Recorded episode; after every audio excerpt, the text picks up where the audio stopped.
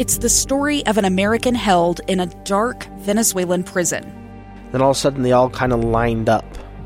They pointed their guns at me. And this is the point where I thought, I'm going to die today. I'm Becky Bruce. I spent a year working on Hope in Darkness, which now has more than 2 million downloads. Find it on kslpodcast.com or wherever you listen to podcasts. Hey, welcome to the program, episode 16 of Live Mike. I'm Lee Lonsberry. Uh, you can leave that door open.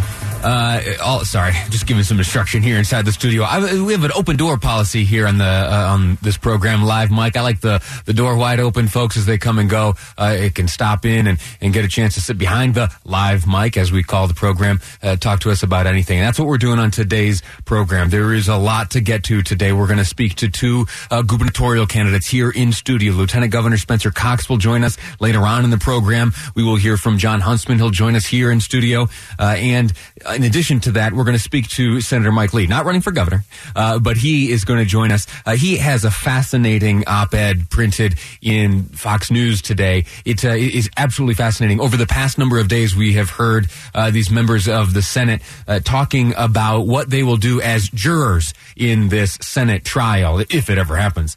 Uh, we've heard them say that as a juror, they will either be partial with an open mind or they will be impartial, whatever. But the term juror has been thrown around uh, left and right as you have heard these uh, upcoming proceedings described. Well, Senator Mike Lee uh, makes an interesting case, and it is that it is wholly inappropriate to be using the phrase juror, that the senators who will uh, essentially adjudicate this trial are not jurors. That there is a grand distinction between uh, what is a juror, as you and I understand them in, in criminal trials and civil trials, uh, but that the senators themselves, as this trial begins regarding the impeachment of the President of the United States, are in fact not jurors. I'm looking forward to that conversation. We'll share some of the excerpts from his op-ed. It's fascinating stuff. I find myself uh, going down these rabbit holes of history as these impeachment proceedings have uh, transpired. There's so many opportunities to uh, like Google around and find out how things were in the Clinton days, or as things were looking like uh, impeachment for Nixon, and even back further into history. Absolutely fascinating. And uh, Senator Mike Lee is going to give us a little bit of a lesson uh, on on some of that history uh, when he joins us today just after 1.30. We also this morning are following, you've heard this on KSL News Radio over the past few days. It's an in-depth look at uh, prescription drug pricing uh, and w- access that folks have to these prescription drugs when they find themselves, uh, you know, with some sort of disorder that requires expensive uh, remedies. We yesterday spoke to Chet Loftis, who's the managing director of PEHP. That's a, a program here in the state of Utah that allows uh, for employees, uh, state employees who participate in this program. They, in an effort to save money both for the, the provider as well as themselves, uh, they engage in something called prescription tourism. Uh, it's fascinating. We spoke yesterday uh, to the, the, the managing director of the program. Let me get you back up to speed on what that program is, and then I'm going to share with you uh, some of the extra details I found uh, about this topic in general, about medical uh, tourism. Pharmacy tourism has been around for 15 to 20 years in terms of going to another country and receiving services. We have literally tens of thousands of people that come to the United States as well for those services.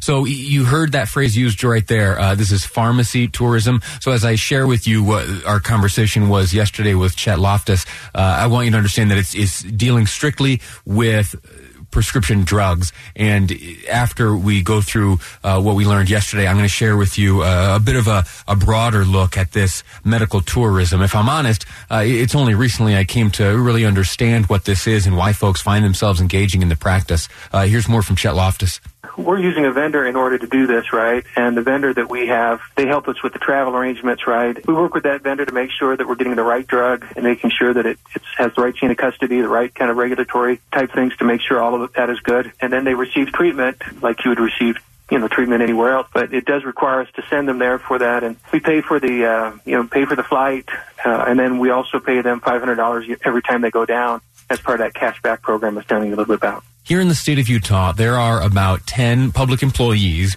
who have different conditions that require certain types of medication.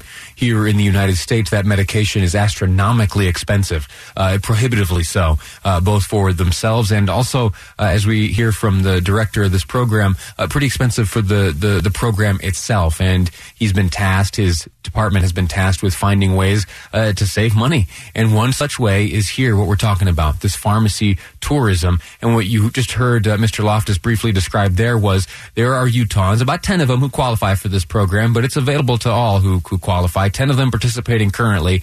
They hop on a plane here in Salt Lake. They fly down to San Diego. Uh, they hop in a car. They drive over the border into Tijuana.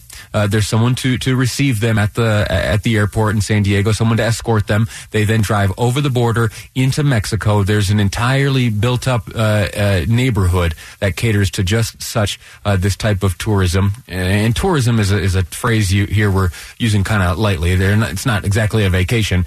Uh, they fly down there. They're in Tijuana, and then they go to a pharmacy that is able to administer to them these medications at a dramatically cut rate, uh, something far less expensive than they would find here in the United States. Now, this segment here the program is not necessarily to get into this grand debate over why it is the case or why it isn't, uh, why is it a good idea or a bad idea. Uh, it's just simply for the mean in the for the for now to share uh, what is going on. And this is one of the things going on here in Utah. And there are savings to be had. Mr. Loftis yesterday talked to us about some of the savings the state has enjoyed as they have uh, enticed employees to take advantage of this program. We've saved the state and the taxpayers, you know, $225,000. This is only one small program of everything we do at PEHP. Um, we do an awful lot of other things that are meant to, again, to try to provide the best care at, at the lowest prices and lowest costs and those kinds of things, to, again, to help taxpayers and also to keep more money in the pockets of public employees.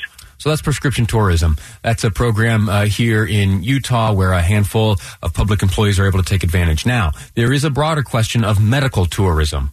And I have, if I'm honest, just recently learned uh, some of the details of this, some of the practice. It's been going on for a good long time. Uh, I was, I have this habit, I've told you about this in the past, of going uh, into this website, newspapers.com, where they house an archive of, of old, old newspapers going back decades and sometimes centuries. There are, uh, I've read uh, some newspapers from the 1700s. It's fascinating. Uh, but anyway, I wanted to see how far back I could find reference made to this type of medical tourism, and it goes back a long, long way. Uh, and there, uh, I was finding things in the 80s, uh, and even back before that. This question came up in, in Europe. Uh, there were European nations where individuals were going from one to the other, uh, shopping around for the affordable rates. Uh, well, here in the United States, it continues to happen. There are either procedures or medications uh, that are more affordable and more accessible uh, outside of uh, of our borders. Now, again, this is not. I don't present all this to to to uh, trigger some grand debate over you know what's right and if our system is broken. I happen to believe that it is, and there is some room for improvement. Uh, but this isn't the time for that right now. again, just talking about medical tourism. Uh, I got curious. So after I went combing through the newspaper archives, I pulled up uh, what the CDC had to say on the matter, and uh, they have some pretty strong advice when it comes to this medical tourism. Uh, under the headline "Going Abroad for Medical Care." The CDC says medical tourism refers to traveling to another country for medical care. It's estimated that thousands of U.S. residents travel abroad for care each year. Many factors influence the decision to seek medical care overseas. Some people travel for care because treatment is cheaper in another country. Other medical tourists may be immigrants to the United States who prefer to return to their home country for health care. Still, others may travel to receive a procedure uh, or therapy not available in the United States. The most common procedures that people undergo on medical tourism tricks, trips include, now get this again, these are the most common procedures that people undergo on medical tourism trips. According to the Center for Disease Control and Prevention, they say those trips include cosmetic surgery, dentistry, and uh, heart surgery. Cosmetic surgery, dentistry, and heart surgery are the most common trips being taken uh, by people who are using this medical tourism uh, type uh, uh, approach to saving money. So that is, again, I, I want to be clear that that is separate and apart from the conversation we had yesterday. Yesterday referred specifically to uh, prescription drugs, uh, which were expensive here and more affordable uh, over in Tijuana. There's a, and, and, it's also a very narrow category of autoimmune disease type drugs, uh, which are driving people down to uh, Tijuana. And again, only ten of them, but the program exists and it exists in a few different areas. So thanks for uh, hanging with me through that little chat right now. That's really just setting the stage. In our next segment, we're going to have KSL News Radio's Kelly Pierce is going to talk to us in the, the ongoing series here at KSL News Radio, A Costly Cure. She's been looking into the issue of how prices are set and how the FDA is involved here in the United States. That's next here on Live Mike. I'm Lee Lonsberry, and this is KSL News Radio. Two friends taking pictures of the rising full moon on a summer night. Two teenage kids doing what teenage kids do. When a stranger with a gun and a death wish changed everything. It was violent, it was senseless, and I will never understand it. I will never accept it. I'm Amy Donaldson, and unfortunately, we're all too familiar with stories about how violence shatters lives. But what we rarely see is how they are rebuilt. In a new podcast, The Letter, we relive tragedy, but only so we can hear the rest of the story the struggle to reclaim lives, the realities of grief, and the possibilities of forgiveness. I believe in miracles. Sometimes I thought there are no miracles. Yeah, there are, and this is a big one. Follow the letter at theletterpodcast.com or wherever you get your podcasts.